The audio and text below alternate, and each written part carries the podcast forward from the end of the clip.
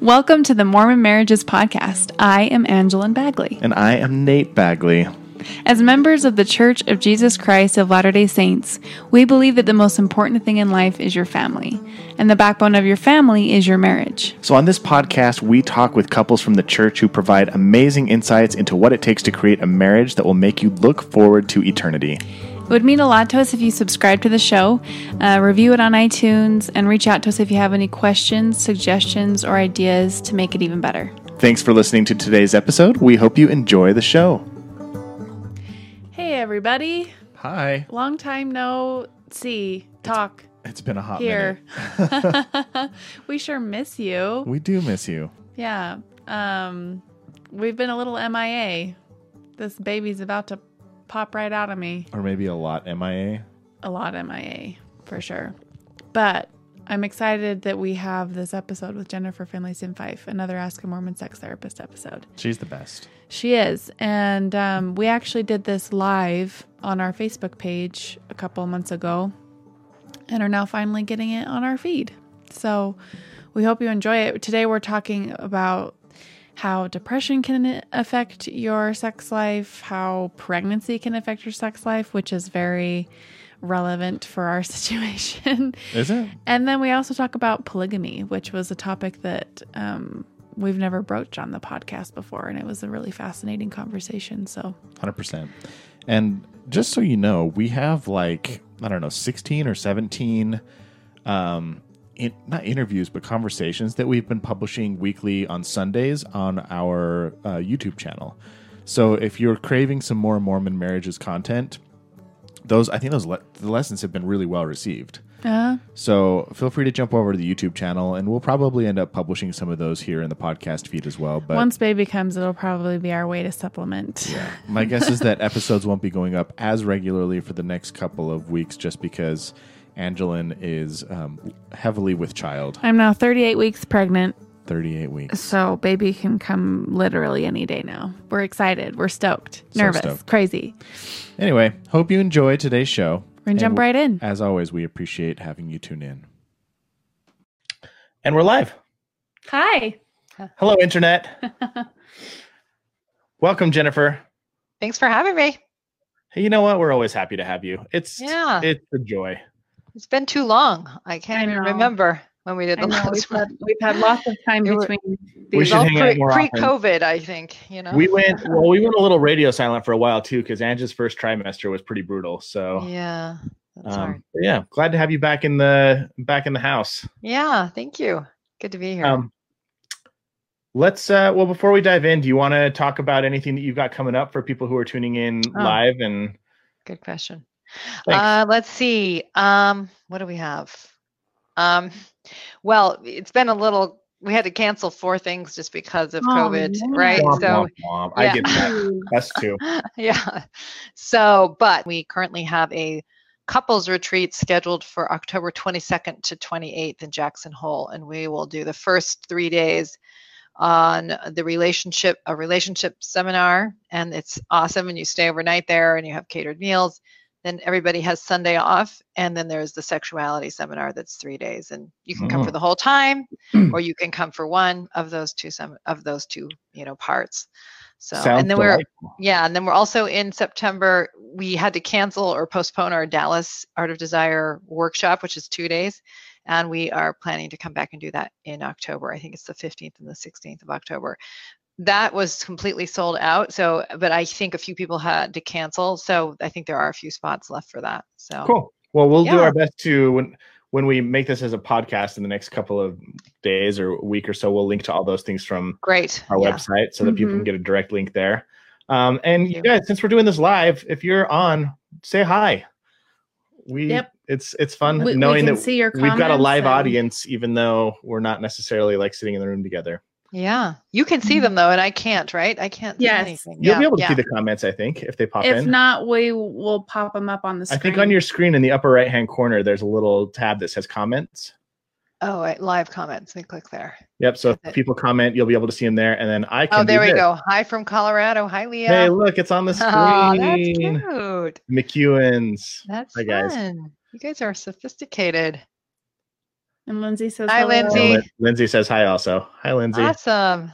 Cool. It's kind fun to know who's here. Yeah. Yeah. The the Jennifer Finlayson-Fife fan club is showing up. the two people. No, no, we got more than two. We got more okay, than two. all right. Okay, good. All right, let's uh let's should we dive into a question? Sure. Let's do it. Let's have you read this one because this is from the husband's perspective. Okay, this is a body image question. So, and this is not remember when we did our last live and how I asked a question for myself? And this is not you.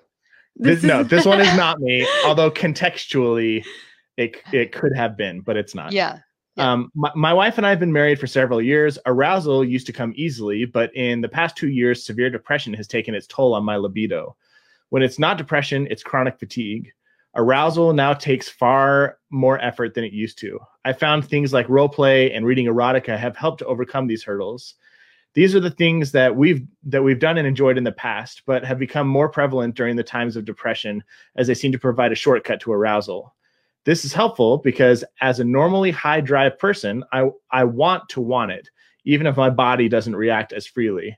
I don't require them for arousal, but arousal doesn't happen on its own as much anymore. The problem is that my wife has put on weight in recent years, and she's often convinced that my lower libido is due to is due to this. She often feels like the role play is my way of pretending that she was in better shape or a different person. How can I help her to know that it is a depression issue and that my role plays and erotica are being used to jumpstart my libido and are not meant to replace her? How can I help her to not feel threatened by them?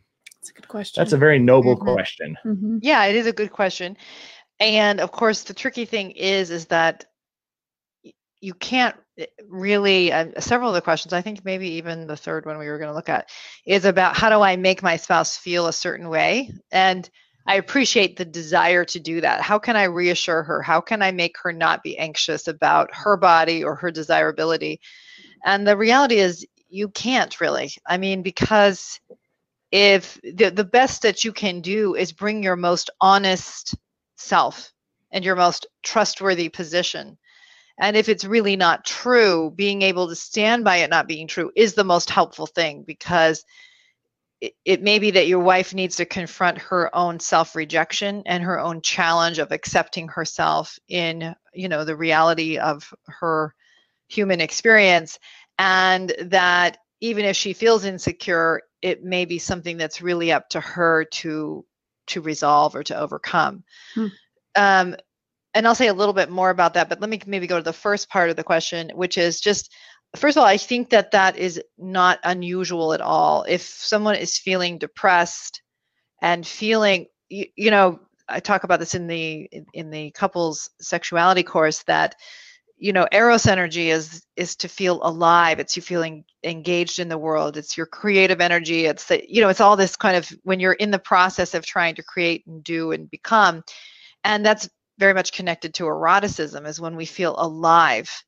And um, and so depression is the opposite. It's that thanatos energy and it's kind of turning inward and being more um, in a um, when you're sort of retreating from the world so it's not unusual when someone's in a depressive state to find it much harder to be aroused by the everyday realities that they exist in. The beauty of the world is less evident to them. The beauty of their partnership is less evident. The the just who they are, you know, their own strengths are less evident. And so, you know, it certainly can be easy to look for more exaggerated versions of eroticism to engage those desires.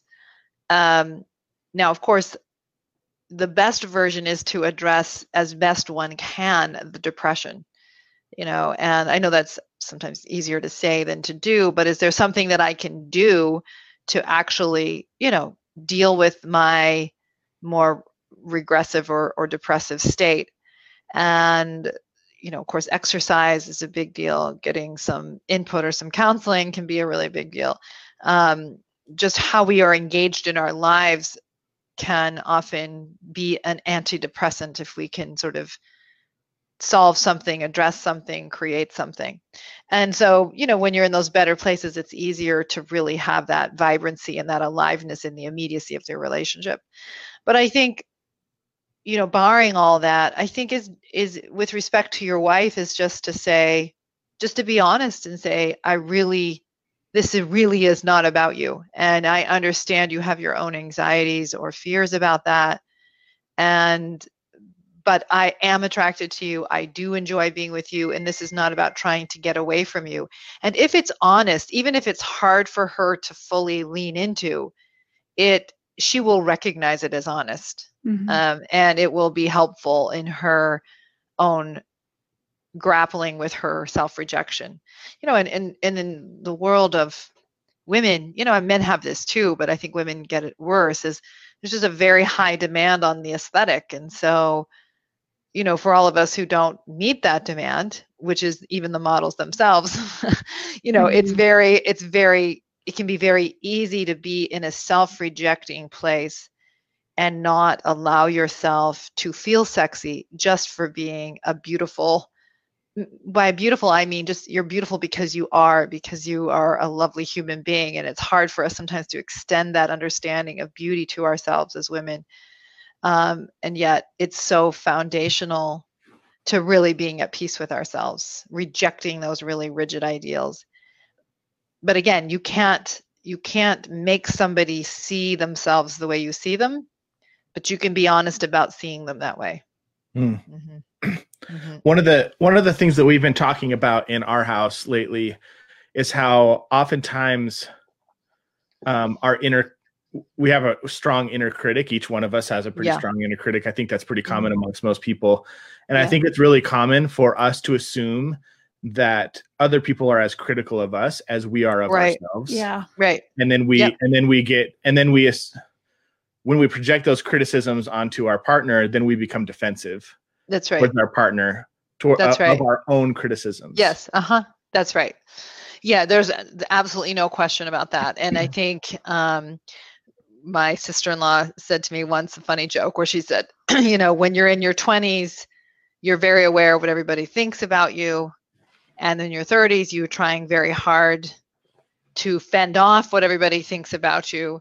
And when you get into your 40s you realize that nobody's been thinking about you anyway all this time. It's so true. It's so true. Yeah. it's so true. Oh. So yeah, it uh, kind of exposes our narcissism, and and what and what a gift to learn that that lesson a little early on, you know. Yeah, I just remember in the first like month of being married to John, and uh, you know, John comes from a very educated family, and and so we were dri- he was driving me to school because i was in my phd program and um, we just had one car at the time and so he uh, some i said something and he corrected my grammar. Okay now i kind of already had an insecurity about this. Am i intelligent enough for this family right? So he says oh yeah i think actually it's and john's very kind person. He's not like you know you said it wrong. I mean he's he's very like as nice about it as anybody could be, he was saying, I think it's actually, you know, you're supposed to say it like this. And by the time I'm getting out of the car, I'm like, "Are you sorry you married me?" You know, it's like, no, uh, nothing to do with it. But you know, it's like hitting an insecurity that I had, and so you know, then I'm I'm handling it by the defensiveness and sort of seeing my the self rejection getting projected onto him. And so, anyway, so, yeah, yeah. I think it, it, it might be helpful for husband in this situation to be able to just like acknowledge, like call, call that out in a gentle way. Yeah. say, hey, I'm I'm going to be really honest with you right now. I really think it's my depression that's kind of kicking me into this place. And I I I know you're you may not be feeling great about yourself right now, and you might have a little bit of a harsh inner critic. And I just don't want to be responsible. Like I don't want your inner critic to be my voice. Mm-hmm. Yeah. Um, and, and, like I, I love you exactly for who you are, and that could I, I think give her a nudge to because he's confronting some things obviously yeah. by himself, and that could give her a little bit of a nudge to confront some things about herself as well. Yeah, I remember there was yeah. a time when Nate did that to me when I mm-hmm. was expressing what I was frustrated about him mm-hmm. with, and he was able to call me out and say you know, I'm really sorry you're feeling that way, but I also can't be responsible for the story that you're telling yourself right now. Mm-hmm. And that gave me, like he was saying, the nudge to think, oh, this really is the story that I'm telling myself. This is me Mhm. projecting onto Nate. Yeah. So having him tell me that was just a gentle nudge in the right direction. Because, Yeah. Absolutely. like you said, you can't really control what your Yes. wife is thinking. and and if this husband is sincere like i really do i am not not attracted to my wife meaning i'm attracted to her i don't find that to be a problem well then it's a real gift and it's certainly i would certainly be straight up and honest about that i mean um i know in the beginning of the marriage i also sort of was bringing my own anxieties about that and my husband was just able to say like i find you a 100% attractive i it is mm-hmm. absolutely in you and and you could put on 40 pounds and I would still find you attractive. So it was like, it, and that I, it just allowed me to say, okay, I'm doing this thing to myself that I need to grow out of because I'm limiting my own joy. I'm limiting my own happiness. I'm limiting my ability to receive love from my spouse. So yeah. Can I it's a good chase that down a rabbit hole a little bit? I don't want to Sure. go down a whole other tangent, but like, what if there is some truth to the fact that maybe the attraction has dwindled a little bit? Because I know that's a reality for some couples. Yeah. Um, a- and, like, eh, Yeah. where's the where's the ba- the board the kind of the gray area between being brutally honest in in a tactless way and addressing the issue and being and still like you don't want to lie either. So Yeah, well, you also want to figure out what's the source of the issue because Yeah. is it about, you know, did, did you marry somebody who was fit and took good care of himself or herself, and then through the marriage they've really just phoned it in and they they are going to seed and they're and they're kind of in an irresponsible position because then I think the lack of attraction has some merit in that you may say I really fully choose you, but you have kind of lost yourself in a Mhm. foundational way well it's very hard to be attracted to that because there is a kind of a self betrayal that you're witnessing and it's being Mm. evidenced through their relationship to life and to their body and to you um, and so th- that i think i don't know that i would start with hey i'm not attracted i think what i might start with is saying you know it feels like you don't want to sort of take up your responsibility to yourself and to your life and it's really impacting the marriage. Cool. and it's impacting kind of the connection we can have because you're in you're you're lost between us. And do i play a role in that right?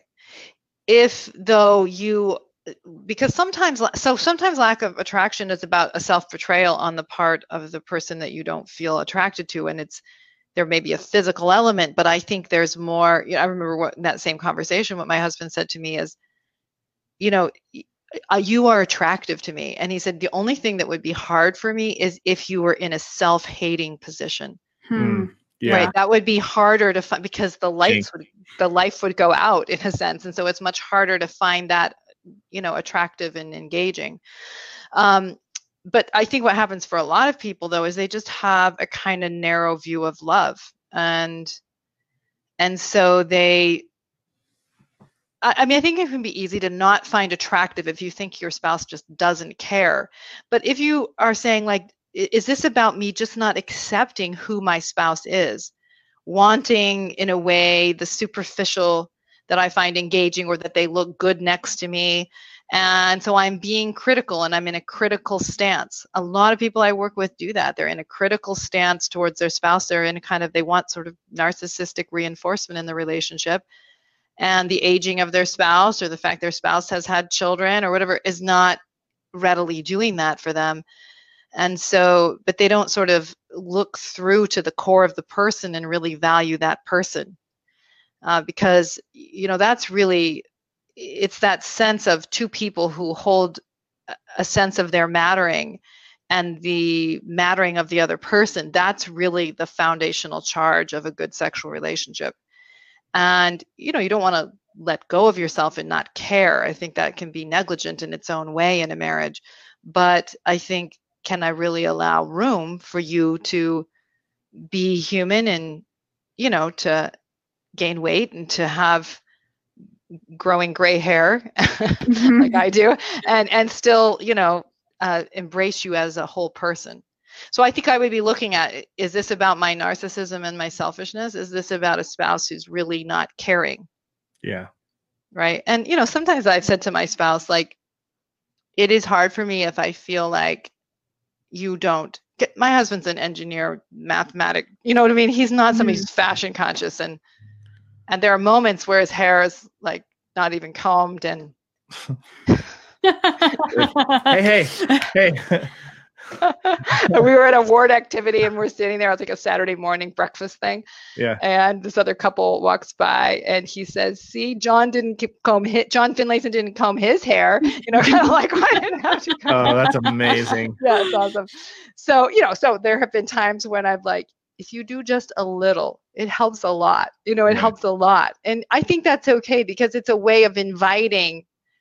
It's not like a foundational critique. It's a way of saying, I like having to not remind myself that I love you when I look at you. That's a good way to put it. Oh, that was well said. Well, I think I think everybody listening sometimes wishes they could just carry a little earbud in their ear that just has a direct a direct line to Jennifer Finlayson's life to, rem- to help us through some of these conversations and remind us how to think to, to Yeah, talk yeah. to each other. That's awesome. yeah, Um, should we jump on to another sure, question? sure. It's very similar, I think. Yeah. Are you okay if I keep toggling between these screen views? I Of know. course, yeah, it's fine. Whatever, you- Okay, whatever cool. you all want is fine. Uh, all right. Uh, All Next right. question. You want to handle this one? Yes, I will do this one. This feels like I could have written this question, but I didn't. All right, here it says. Here it says. This is what it says. Thank you for all you do. My husband and I are huge fans of Jennifer Finlayson-Fife. We've taken your courses and they've changed our lives for the better. Um, we've been married for 11 years and have two small children, and I am currently pregnant with our third child. While my husband and I have made great strides in our sexual relationship and I have taken monumental steps to claim my sexuality, I feel that my pregnancy has made me regress. I'm so thankful to be able to carry children, but I do not feel sexually aroused while pregnant. My husband is so kind and tells me I'm beautiful, so the problem is not how he sees me. The problem is how I see myself. I tend to gain a lot of weight during pregnancy, which then takes me about a year to lose. With the weight gain, the fluctuating emotions, and how tired I become, sex is just not something I'm interested in. Body image is a huge factor in this. I would like to be more intimate with my husband without feeling anxiety about my changing body. How can I feel sexual while pregnant? I'm sure I'm not the only woman who feels this way. Girl, I feel you.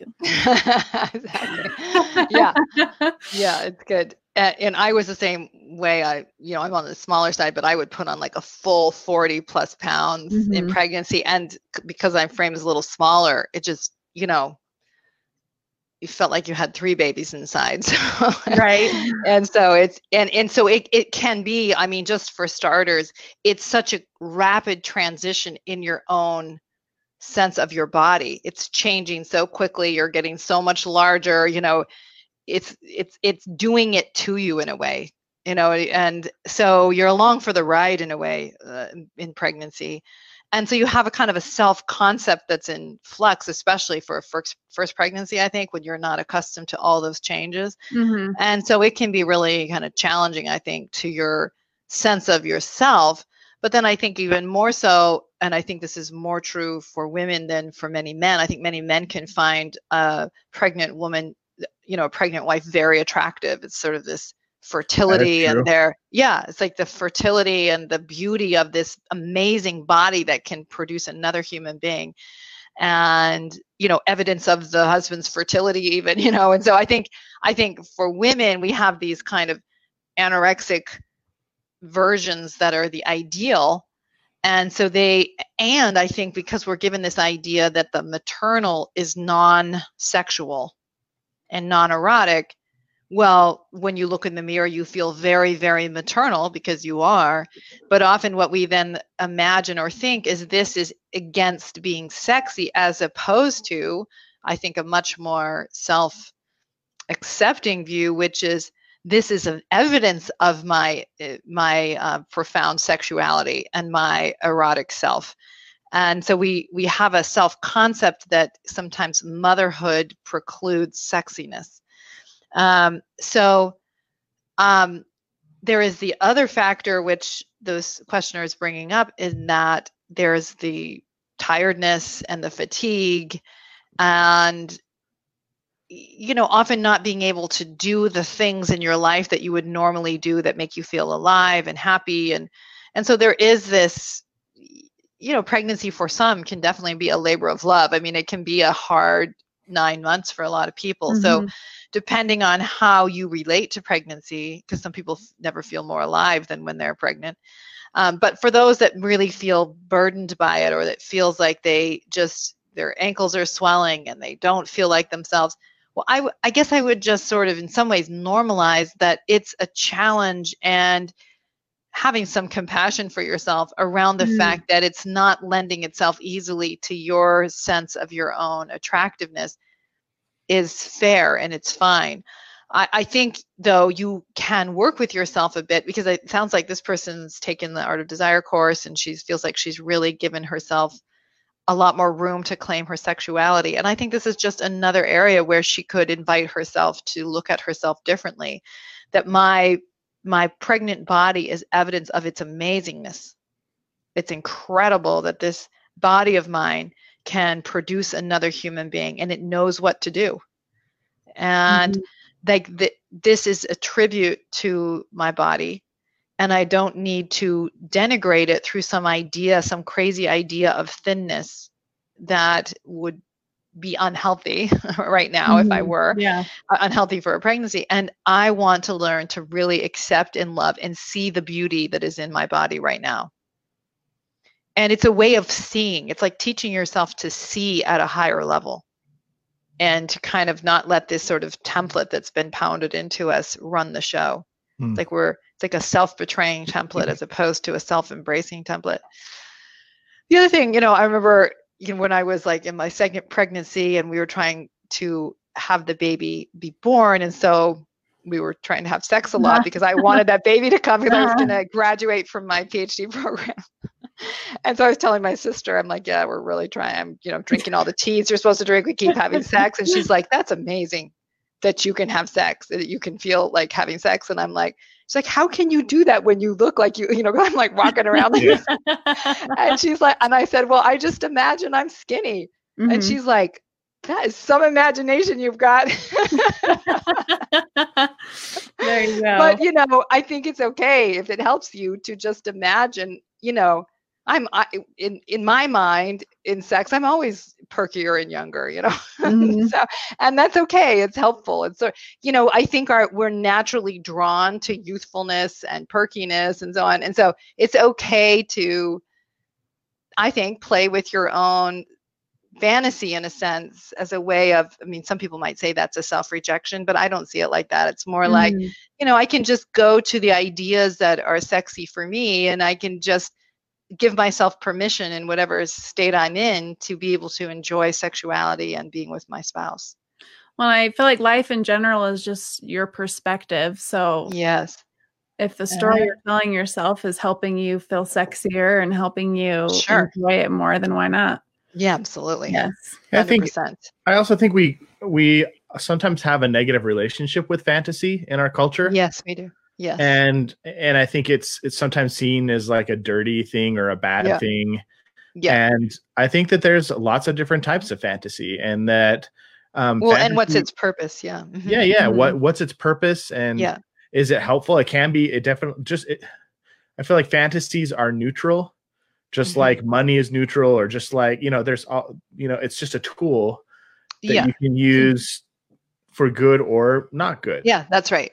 And exactly, exactly. I talk about this in again in the core in this the couple yeah. sexuality course where you know you human beings are always creating meaning and yeah. and so fantasy is basically that what are the meanings essentially or the stories that create arousal in you and certainly people can use fantasy as a way to block out the reality of their partner or as a way to not collaborate in their partnership and they can also do engage in fantasies that are sort of self denigrating or denigrating of another person right? Mm-hmm. so but like you say the fact of fantasy is neutral. What is it creating? Because you can also work with fantasy as a way to create more desire and create a story between you and your spouse. It's a kind of intimacy in and of itself. Absolutely. And a way of playing together. You can play with a meaning.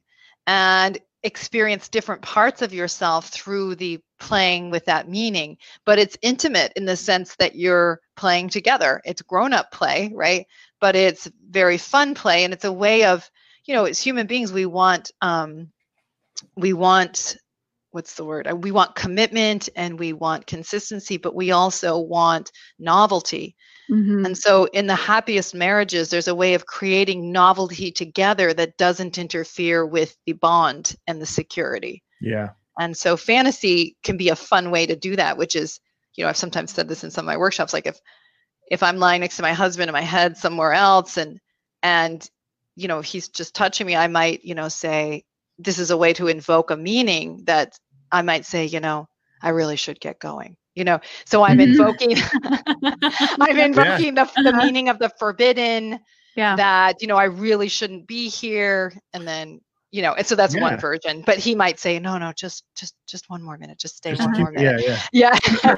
and then and so then as soon as it's in the forbidden, well, I love the forbidden. So Mhm. I love playing with the forbidden. So so then it's immediately like my body responds to that and so on. So it's like it but it's a way of coming together and pretending and being ridiculous together.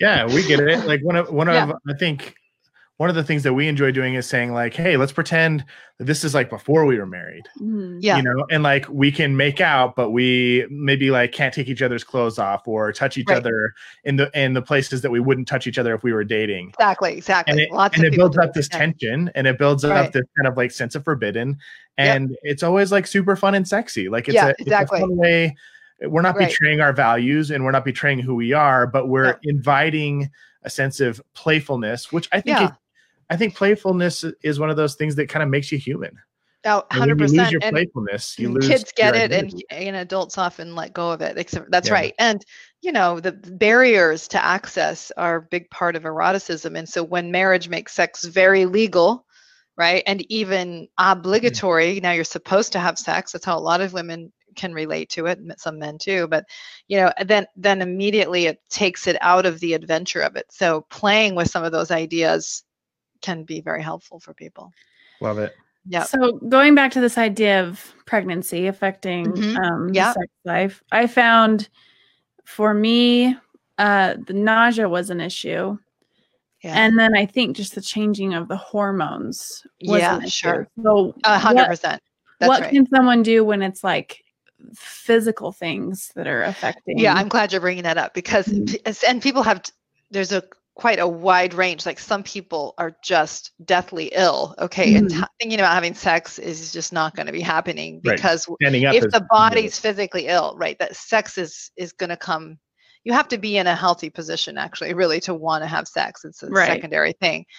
Um, the other thing is some people have so much hormonal they're they're sensitive to the hormonal fluctuations and it can really kill libido for some people independent of any self-perception they might have Mhm. some women actually have a much greatly increased arousal because they have increased blood flow throughout the whole body and this is also in the vulvar area and so then they feel much more just what many men feel is kind of arousal when you're not even thinking about sex you know Right. just like you see your body is aroused and so so there is that whole range and i don't i'm not enough of an expert to know if you're having the kind of hormonal sensitivities and shifts um you know that kind of is a foundational issue and so it probably would mean talking to your OBGYN about For that sure. that you're having a lot of a of a physical response and and I don't know how much can safely be done to kind of stabilize your body's response to it. So that is definitely another factor and you know a lot of it's just being kind to yourself in all this Yes. because it's it's a lot of change and a lot of um, even change in self perception and perception of who you are as a couple and added stress and you know marriage is an adventure and so you have to sort of see it as such like you know sure. a lot of things that we can't control and can we stay compassionate to ourselves and each other in all of this mm-hmm. And that was something that we just kind of had to do was when we were in the throngs of the nausea and even having him cuddle up to me was yeah sure too much. We just had to have that conversation of, hey, this isn't going to be forever. This Yep. is the next little while. Yep. And um just kind of right show each other a little compassion Yeah. Yep. A hundred percent. but speaking to it, not just avoiding the issue, but actually having a conversation about it was really helpful. Yeah, exactly. Yeah, absolutely. All yeah. right. Good. Should we go on to the next question? Sure. Should we look at anything that people have said here? Uh, Yeah, we see. got Mike said uh, it's like movie. Uh, this is from earlier. Oh, yeah. Feel Pretty, Really? where she is heavy but super attractive because of Yes. her confidence, but she's Precisely. confident when she has an accident. Yeah, That's right. But Exactly. it was her confidence that added to Right, her sh- attractiveness. because she couldn't see how she was actually seen, but she was Yeah. so uh, you confident. It's lovely. Yeah. Mhm. and then um, Amanda said, um, "I like having to not remind myself that I I love you when I look at you." That was your little quote. Oh yeah. Yeah. Yeah. Exactly. Self-care goes a long way. Yeah. That's right. It That's does. so true. Yep. Exactly. Um, should we? The, so we have, we have another one more question to go through. Should we let the audience decide what we talk about? sure. you- Sure. Go for it. I'm happy you- to answer either one. would you guys rather hear a question about pornography or a question about polygamy? Um, con- contextually, uh, Yeah. Maybe say what the question is. yeah, like contextually, the question about polygamy is more about, um, she said, or he or she says, I only learned about Joseph Smith's polygamy, the doctrine of polygamy, as explained in the scriptures, and its extent in our temple dealings about 15 years ago. It had a profound impact uh, effect on how I view myself, my marriage, and God. And I'm fearful of dying and resent this view of women. When I ask uh, family or friends how they cope with this, they say they just don't think about it. Um, I find myself trying to be perfect so I don't get replaced. Uh, can you help me? Excuse me. Wow. Just drank My Dr. Dr. Pepper. Pepper. just snuck up on me again. Uh, can you help me move past this fear so that I can more fully enjoy my marriage? And then the one about pornography. Um, oh, we're getting mixed. Polygamy, pornography, polygamy, pornography, polygamy. polygamy. Okay. Uh, let's hear the pornography question. Make sure people still agree with it. Yeah, Okay. okay. That was up here. And the pornography question is several years ago I told my wife I was having a problem with pornography and I was able to get help and have not and had not viewed pornography in over 3 years. While I'm doing better, our relationship has not improved.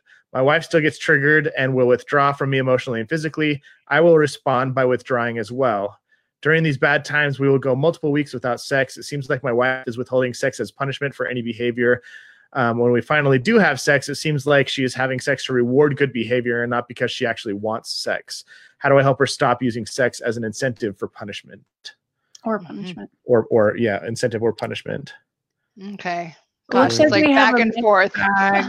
Maybe we Well, just we'll we'll, do- save one question. We'll for- do yeah, we'll do one of these next time. So Mhm. should we go with the? It looks like polygamy. let's- like polygamy, go with the polygamy is the question. majority vote. okay. and We'll do next time polygamy and then we'll do porn. Maybe next time we'll do a all That was a fun little experiment we just did.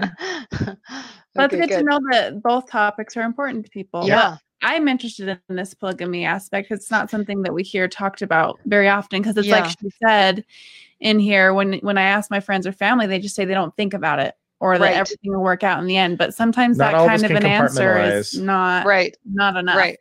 Right. Exactly. Do you mind just reading the question now again? Yeah. Because so I'll I read can it really, again. really Yeah, think about it. because Yeah. Mhm. I only learned about Joseph Smith's polygamy, the doctrine of the doctrine of polygamy as explained in the scriptures and its extent in our temple dealings about 15 years ago. It has had a profound effect on how I view myself, my marriage, and God. I'm fearful of dying and resent this view of women. When I ask family or friends how they cope with this, they say they just don't think they just don't think about it or say they know in the next life it'll be perfect. I find myself trying to be perfect so I don't get replaced. Can you help me move past this fear so I can more fully enjoy my marriage? Okay. It's a really, really, really important question. Um, Yeah. And um, I think that, first of all, there's a book that Carol Lynn Pearson wrote a few years ago called The Ghost of Eternal, The Ghost of Eternal Polygamy. I, I'm not saying quite right. I think that's right. The Ghost of Eternal Polygamy. Eternal's in there somewhere. Ghost is in there somewhere. I don't mean to be dismissive about the book, but she she writes about this kind of haunting reality over the psyches of a lot of LDS women where there is this anxiety that this is the higher law and this really does even though we don't talk about it much anymore this is the defining um, the defining framing of marriage for god. And people that are good can get their heads around it and those of us that aren't good don't like it. And that's how i think a lot of people who feel about it. Now, I do think it's true. There's a lot of Latter-day Saints who who don't really think about it. They just believe, you know what, I'm not going to worry about it, and I'm sure God is a compassionate God, and it's going to be fine.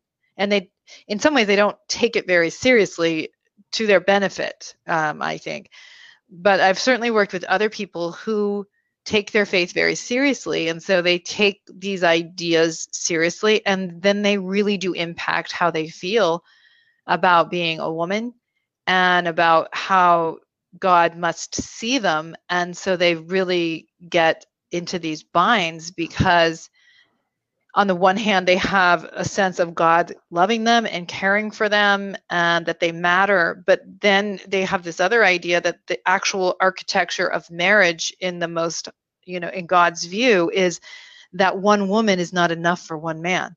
Hmm. And that women um, you know a good man is worthy of multiple women. That's that kind of idea. And so there's kind of two versions of this. I, I, did a podcast with carol lynn pearson if somebody wants to listen to more thinking on this topic which i think is called intimacy in mormon marriages. Uh, if you google my name and you google that title you would find that podcast. But um, but two of two versions that i've seen in my clinical work was uh, is a woman. This is one version of it where she just, like the person writing this question, just was terrified of her husband. In fact, I've had many women who talk about this. They're terrified of their husband dying. I'm sorry, of them dying prior to their husband because then he would remarry and then they would be forced to share him. And then it would actively interfere with how much they wanted to open their heart up to their spouse now because they felt there was always this option, this legitimate option for him to pull in another woman, right? And to uh, and for that to actually mm-hmm. happen at some point. And so it really, you know, and one particular couple I worked with, it just would really upset her. She worked in the temple, she took all these ideas very seriously, and her husband would say to her, I promise you, I don't want to have another wife. I want to, it to be just you and me. And like while she trusted that and she believed him, she really had a hard time getting her head around who is God that God thinks that's okay. another version of it, and this is a darker version that I where the husband is actually talking to the wife about the future and what kind of second, third, and fourth wife she might be interested in including in their marriage in the next life yeah. Okay. And you know, this one particular client, uh, you know, was going and talking to her stake president about the fact that you know my husband thinks this way, and her stake president was just like, "Oh, don't worry about it. Don't worry about it." But mm-hmm. this is this fundamental kind of inequality that's operating in the marriage, and in my view, that's a really big deal because if if that's if if you're not on equal footing, you can't create an intimate marriage. Yeah meaning when women 100 years ago couldn't vote couldn't own land couldn't earn money in any similar fashion that a man could you can't really have an intimate partnership because one has way more power than the other one does in the marriage. So you can't collaborate i mean i don't mean that everybody was abusive every man was abusive but you don't have a kind of foundational equal footing that is fundamental to the ability to create an intimate open-hearted partnership because there's a architectural inequality that's built right in. And and you know so i think one of the things i talk about a lot in my relationship course is that a lot of times people have really created a psychological inequality. The man is this it's not always the man but one person in the marriage is the dominant one the strong one. What they want happens or they dominate through their insecurities and anxieties. What I need, feel, think, everybody must do and accommodate. And whenever you have a system that revolves more around one person, it creates unhealthiness throughout the marriage. So, so anyway, so I gosh, I feel like I'm talking about myself a lot tonight. I don't know why, but I, I know, you know, I'm somebody no who, I, no complaints. Okay. I didn't get married till I was 29 years old. And a lot of people were worried about me.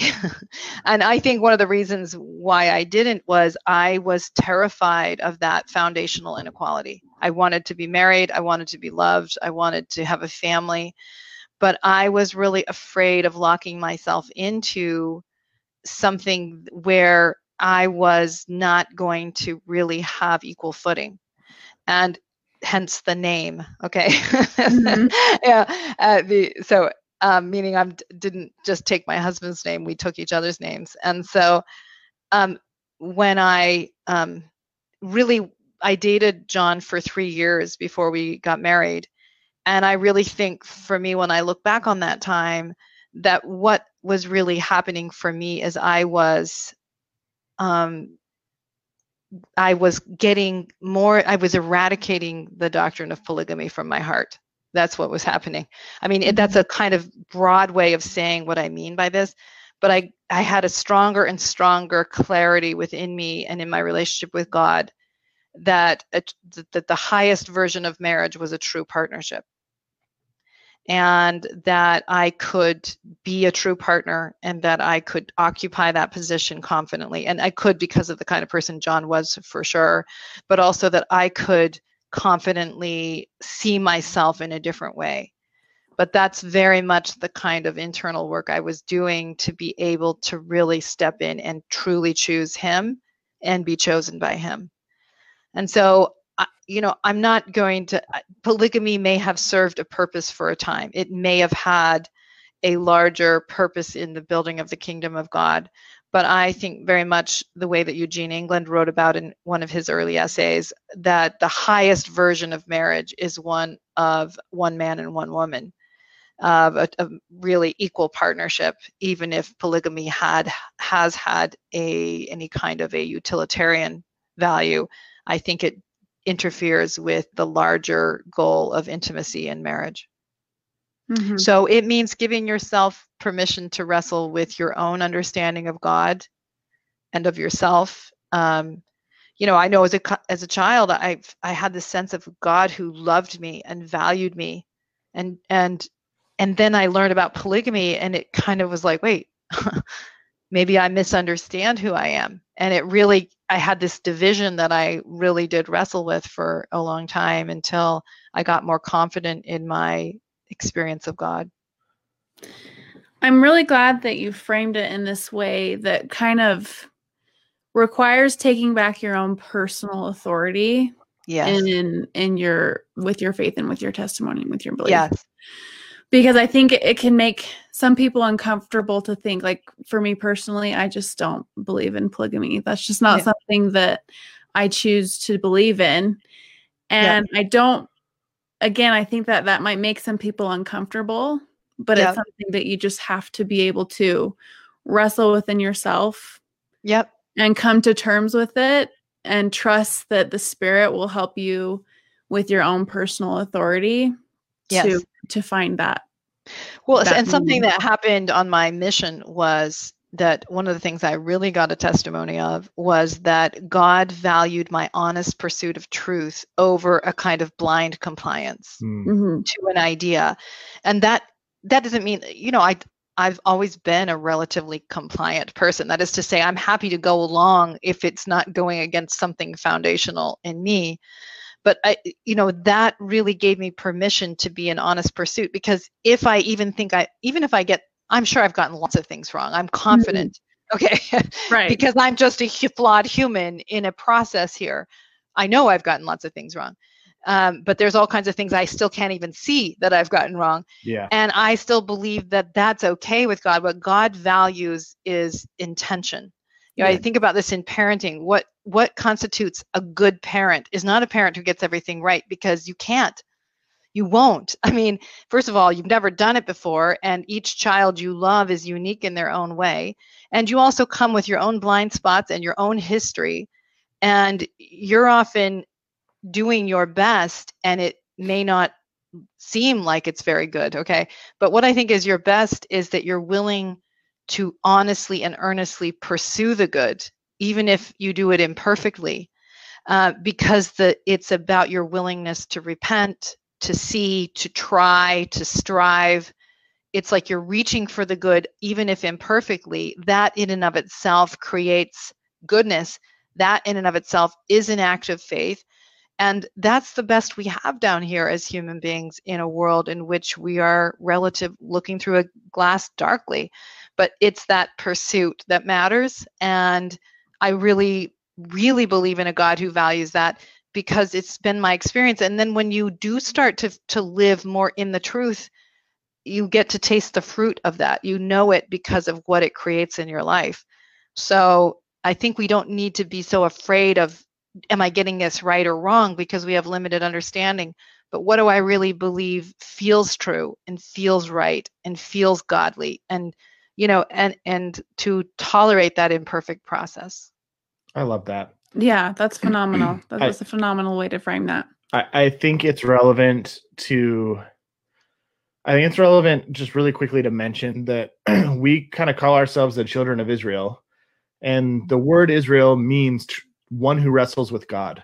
Ah, yeah. And like we are by by Yeah. we kind of have given ourselves this title or or God has given us this title of we are the children of uh, uh, who wrestle with God. Like we're supposed Yeah. to wrestle with things.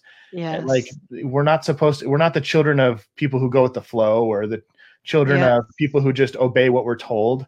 We we're supposed to wrestle with things. Like that's I, I think one of the one of the hardest one of the things that I've learned in recent years in my life is all growth requires resistance.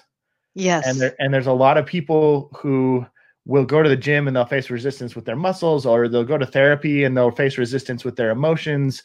Uh, they'll go to school and face resist- resistance with their mind, but then facing resistance with their faith and confronting things that are difficult and challenging is something that they shy away from. yeah, we feel like we're doing something wrong because Yeah. if we really were faithful, we would know everything because that, that's sort of a narrative we have Yeah. that I think interferes. Yes. Or we Which wouldn't is- question. Which is Yes, why I that's really appreciate interviews like this with you because you do bring forward this opportunity for people to wrestle in a safe space. Like we get to talk about conversations like polygamy, and we're not just going to rub it off and give it the easy Sunday school answer that things will just work out in heaven and we just don't know everything. Like it's Mhm. okay to wrestle. It's we're supposed to wrestle. Yes. Um, I love this comment by Amanda. She Mhm. says, I think it affects us, uh, like the polygamy conversation, because we lack counter information about our Heavenly Mother. yeah. It would be easier to dismiss if her identity was a little Yeah. bit more clear, just as Heavenly Father's is. Yes. She goes on and says, um, I think the idea that, it, that polygamy exists at all is very troubling to some of us. The idea that our Heavenly Mother isn't equal in power, purpose, and ability to our Heavenly Father is concerning, especially Absolutely. when we talk about how we're supposed to be equal in marriage. And yes. yeah, right. And we don't and and that's a kind of archetype that represents a foundational inequality. yeah, And so it is a, a problem. I mean, the beauty of our theology is we believe in a mother and father in heaven, and we talk about them as co equals and co creators. But the way that, at least culturally and, you know, formally, we've related to this idea is in that kind of Victorian traditional idea of Yeah. the man's out front, the woman's background. And um, and that's certainly that model has certainly been evident through the polygamy discussion. Yeah. But you know, here we are in an imperfect process, and Zion is something we create. Uh, you know, it's a it's something that we're going to grow into if we can stay open and keep growing as a people, keep wrestling with God. I was uh, listening to something last night. Uh, it's a program on BYU TV called Artful, and I'm going to destroy this artist's name, which I feel really bad about. I think it's Brian Keshnek or something like that. Yeah, I think he's a fairly popular LDS artist, as far Mormon as we're artist. concerned, you nailed it. I just I feel bad because he's I don't want to like uh, I can't say his name right now, but uh, he was talking about this idea of um, you know wrestling that the creative process even in art is not you just look at a blank canvas and wait for revelation to come that instead you're in this this sort of conversation with the universe you're wrestling and he says you know inspiration and creativity and even you know this a sort of a divinity that comes through you through the struggle. He's like that's when the greatness comes.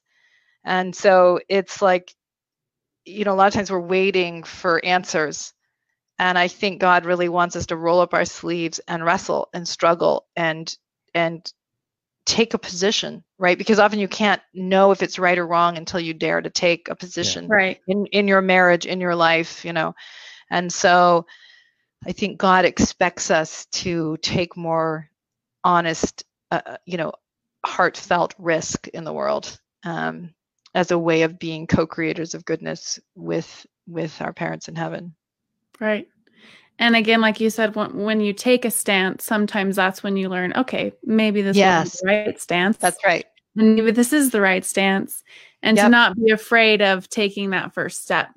That's right. Um, because I know in my life sometimes I've been paralyzed by that indecisiveness just because of that fear of making Right. the wrong choice exactly. when Perf- yeah, that's Yeah. exactly right. As I think perfectionism is like counterfeit righteousness because perfectionism interferes with the faith, like the pursuit of and tolerance of getting things wrong. That's Yeah. foundational to growing.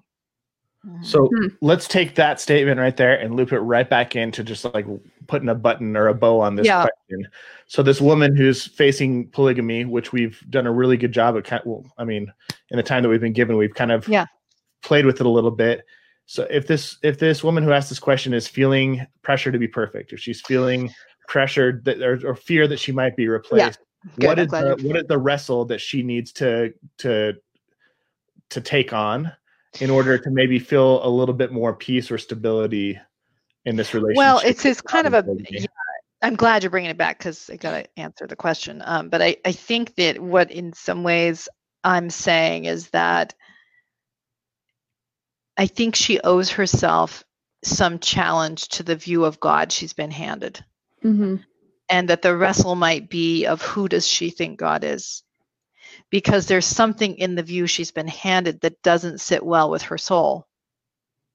And she needs to, you know, a lot of us are worshiping a God we've been handed, Hmm. not God. yeah. And so that wrestle allows you to start to know a truer understanding of God, even if the God in, you know, the God in my head is truer than the one that I wrestled with at age 12, Mhm. but it's still not God. that is, you know, and so coming to know God is is part of your own development. But I think the fact that the the wo- woman writing the question is saying something is not right with my soul, the idea that I have to like earn my husband's love there's Yeah. something wrong with this that i am anxiously trying to make sure i don't get replaced that even if you don't ever get replaced or or someone else added to the marriage in that way there's still something foundationally off about being in a relationship to your spouse in that frame. And so i think that it's worth thinking about is this really a true idea? Because it doesn't seem to be yielding good fruit.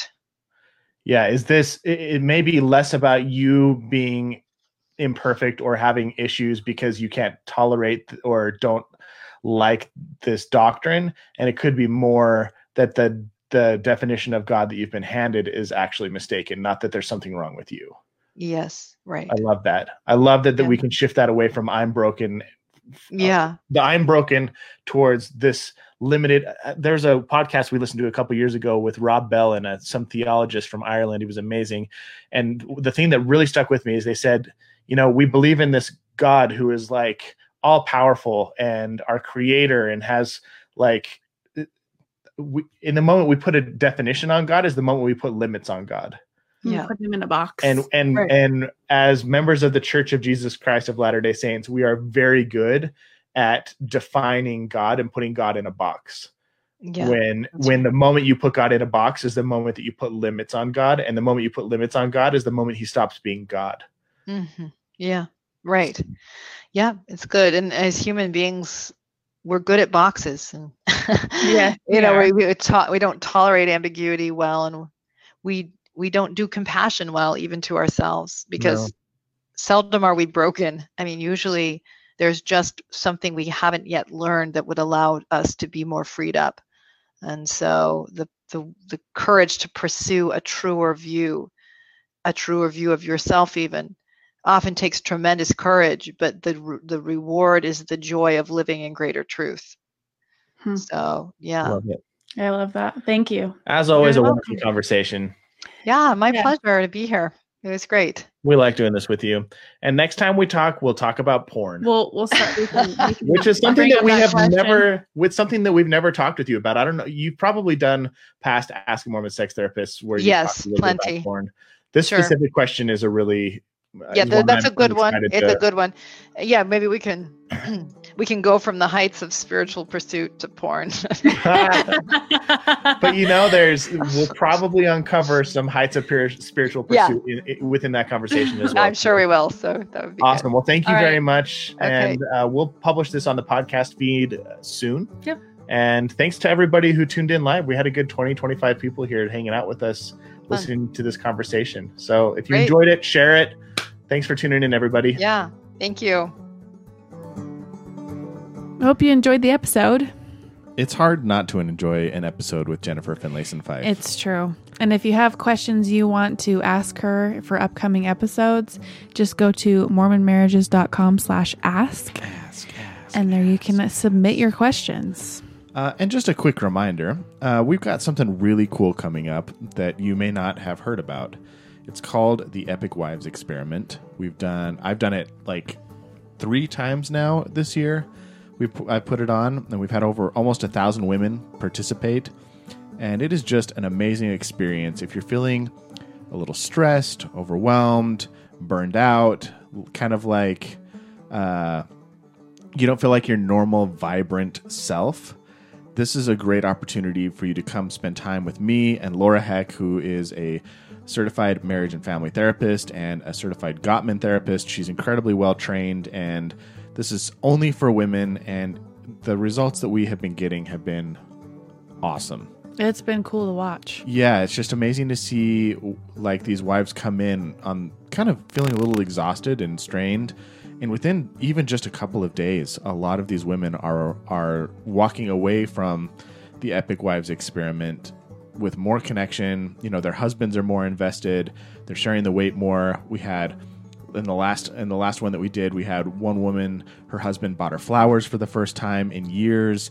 Another woman, um, her husband started baking her cookies like unsolicited and she's like my husband doesn't bake and uh, like another wife her husband was like hey i'd like to start making dinner because i can tell this stresses you out and they were just following the prompts and the experiments that we were giving them um, in that first week or two and they're just by changing their own behavior their husbands suddenly wanted to invest more and wanted to participate more in in the relationship. And so if you're in that position right now where you're like okay i really you know just want to take my marriage to the next level or i'm feeling a little bit stressed and overwhelmed life isn't what i thought it would be i just want to invite you to come check out the epic marriage or epic wives experiment excuse me. It's epicwivesexperiment.com and um, we'd love to have you join us When is that coming up in September? we or- start yeah we start september 14th Okay. so sign up before then so you can get access to the bonus content. There's like a whole week's worth of, of bonus videos and training that I put together.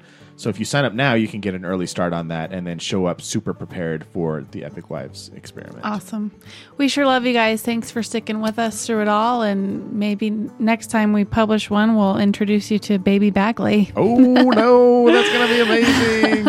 okay, guys. All right. Bye. Have a good one.